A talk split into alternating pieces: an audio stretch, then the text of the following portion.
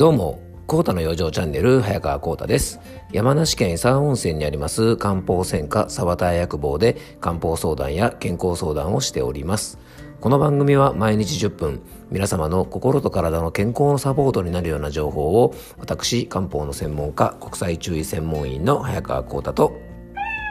はい、アシスタントの猫林さんとで、えー、今日もお届けしていきたいと思います。えー、猫林さん、今日もよろしくお願いします。はい、よろしくお願いいたします。まずはね、えー、っと、猫林さんからご案内です。は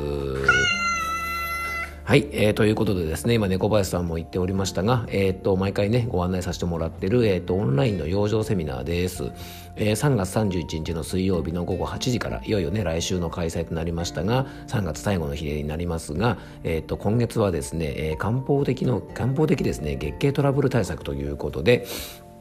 毎月の月経でねあの月経痛にお悩みの方とか月経不順とか、えー、生理前に体調が悪くなる月経前症候群とかですね、えー、将来的にね更年期で、えー、予防をしたいなとかあの現在ね更年期でいろいろ体調管理、えーと、ちょっと困ってるなんて方も含めまして、えー、全てのね女性の方にぜひお聞きいただきたい内容となっておりますので、えーね、あの31日都合良くなったんで参加できるようなんて方ですねまだまだねあの申し込みまで1週間ありますので、えー、ぜひですねあの番組詳細の方に申し込み専用ホームページのリンクを貼っておきますのでね、そちらから、えっと、ご覧になっていただいてご参加いただけたらと思います。えー、よろしくお願いいたします。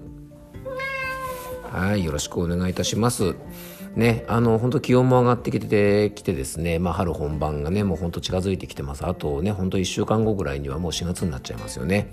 で結構ね春とかにおすすめの食材とかですね春に食べておきたい食材ってまあ今までもね番組でもいろいろご紹介してきたんですが、えー、この時期になると結構出てくるのが菜の花ですよね。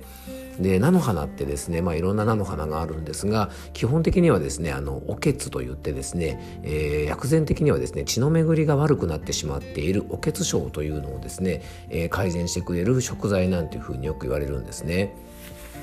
なのでこの春という時期は、えーとね、五臓の中ではね中医学では肝といってですね、えー、血の巡りを司ってくれたりとか疎節作用なんて言ってねあの要はねうんといろんなものの巡りを良くするあの働きもあってですねここが乱れるとね自律神経とかそういうところのバランスが悪くなったりもともとですね肝という場所は血液をいっぱい溜め込んでる臓器ですよというふうに中医学でも考えるのでここが弱るとですね目の不調目というのはですね非常にたくさんの血液を、必要とする、まあ、臓器ですよね。まあ、よくねこの番組でもお話ししますが体の中でですね唯一ねあの外にむき出しになっていて空気に触れてる場所なのでねあの常に乾燥とかしやすい。でそれが乾燥しないようにですね常に血液をたっぷり供給してあげて潤すっていうふうに中医学では考えるので、えー、このね血液を溜め込んでいる肝っていう場所が弱るとねすごく目が乾いたりとか、まあ、ドライアイなんかねあの結構なってる方多いと思うんですがそういう不調になったり目が疲れやすくなったり目がピクピクしたりとかですね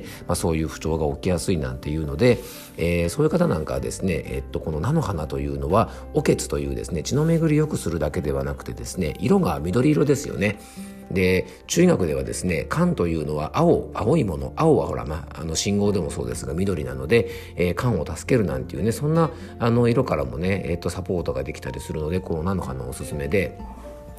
この間僕もねそんな風にして食べたんですけどこれにですねあのクコの実をですねちょっと水で戻したクコの実を、えー、この菜の花のねおひたしみたいなものをさっと茹でたらね菜の花にクコの実を混ぜてですねちょっとポン酢とかをかけてあえてですね食べるとねすごく美味しく食べれます。でクコの実もですねえっとすごくねあのこれはねおすすめの食材でうんとよくね杏仁豆腐の上に乗っかってたりするんですがねこのクコの実がえー、はですね血液をたっぷりにしたりとかあとはですね肝腎隠居といってですね、えー、さっき言った五臓の肝とかですね、えー、更年期とかねだんだんの年々ちょっとこう弱ってくる腎っていう潤いを司る場所なんかを補ってくれる働きがあるので、えー、これもやっぱりね目が乾きやすい方とかいろんなところがねこう乾きやすいあの症状を持っている方なんかにはこのクコの実非常におすすめなのでね、えー、このねなんだ春のねおすすめメニューとしたらですね、えー、クコの実と菜の花なんかをあえてですねでこのポン酢を使うでこのポン酢もですねちょっとねポイントで、えー、お酢なんでねちょっと酸味がありますよねポン酢はね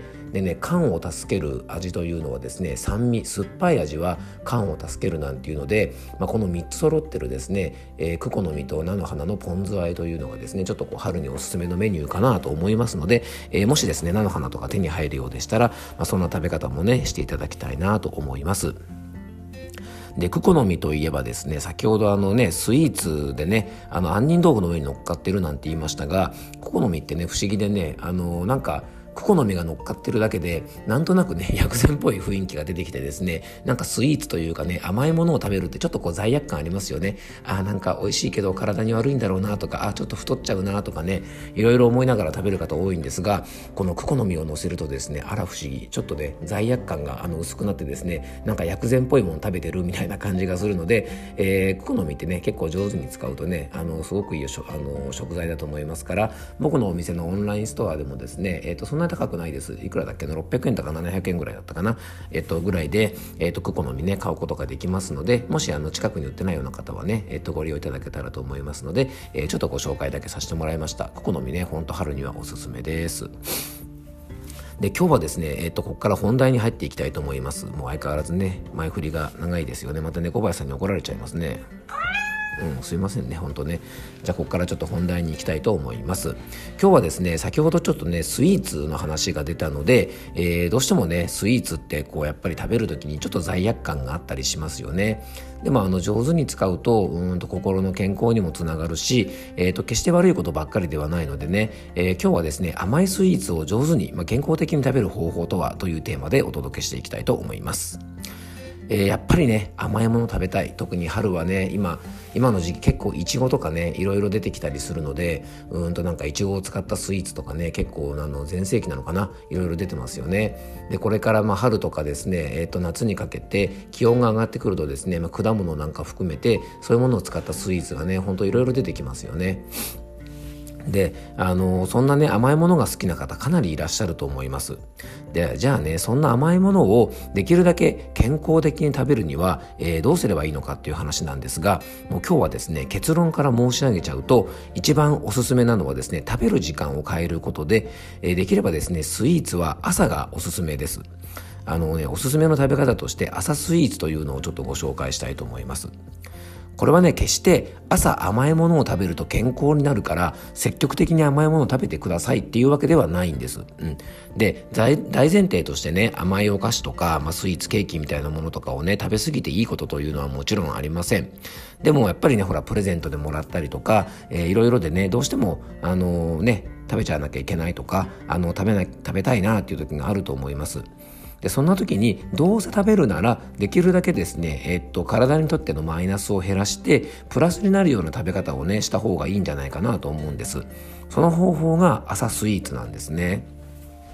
で一般的にはスイーツとか果物ってねお風呂上がりとか夕食後にゆっくり楽しみたい、まあ、夜食べるようなイメージがありますがでも夜中にですねやっぱこのスイーツとか果物を食べ過ぎると糖分の過剰摂取になってですねどんどん体に蓄積されてしまってまさにですねまあデブの元なんていうとあれですがあのやっぱ太る原因になるんですね。なので、まあ、あの皆さんもこれはね理由は明白だと思いますが夜はもうね寝るだけでエネルギーをあんまり消費しませんから、まあ、その時間に糖分水分脂質をねたくさん取ってしまうとですねまあもう太りやすいというのはわかると思います。で逆にじゃあ朝ね、えー、と取るとどういう部分がいいかっていうと僕らがですね一番その糖質とか糖分とかが必要な時間帯はやっぱり朝から昼間日中ですよね。なので、どうせ食べるなら朝スイーツを食べるとですね、えー、朝のですね、糖質補給になったりとか、えー、脂質の補給、要はね、体のエネルギーの、えー、と補給にすごくなったりすると思いますので、この体のガソリンとも言えるですね、糖質を取る時間帯としたら、やっぱり朝がいいんじゃないかなというふうに思います。えー、やっぱりね、小学校なんかでもね、あの、かなり以前から、早寝早起き朝ごはんということで、ちゃんとやっぱ朝食べてね、学校来ない子が多くて、どうしても一日中ね、頭がぼーっとしたりとか、働きがね、すっきりしないという方が増えています。で今ね炭水化物ダイエットの影響とかで、まあ、1日ね炭水化物ほとんど取らない方いるんですがこれねあんまり取らなすぎるとですね脳の唯一のエネルギー源ともいえるこの糖質不足になるとですねすごく1日眠くなったりとかぼーっとしたりとか脳がしっかり働きませんから、まあ、できればですねどうせスイーツ食べるんだったら、まあ、朝ね、あのー、食べることによってこういう脳のエネルギー源にすることもできますし、え夜食べるのに比べれば太りにくいというポイントもありますからまさにね一石二鳥と言えると思います。なのでねヨーグルトとかプリンとかゼリーみたいなね口当たりのいいものなんかはちょっと食欲がない時とかねそういう時でもいいと思いますし、まあ、クッキーとかチョコのようなね小ぶりなものでもですねやっぱ朝ね何も食べないよりは絶対こういうものを一口でもねしっかり入れてカロリーと糖分を取ることはですね一日のエネルギー源になりますからあのぜひですねあのおすすめしていきたいと思います。決してねスイーツイコール悪ではないので、えー、やっぱこれもね使い方だと思うんですね。なのでぜひね朝ね有効的に活動するためにもどうせスイーツ食べるんだったらね朝がいいと思います。でねちょっと注意していただきたいのがですね朝一番に食べるんだったら、まあ、冷たいものには注意してください。まあアイスとかはさすがに朝からね食べないと思うんですが、えー、やっぱりですね果物とか他のスイーツもね冷蔵庫から出してすぐだとやっぱり体冷やしてしまいますのでできるだけですねちょっとねあの常温に近い形というか冷え冷えのものはね食べないように気をつけてください。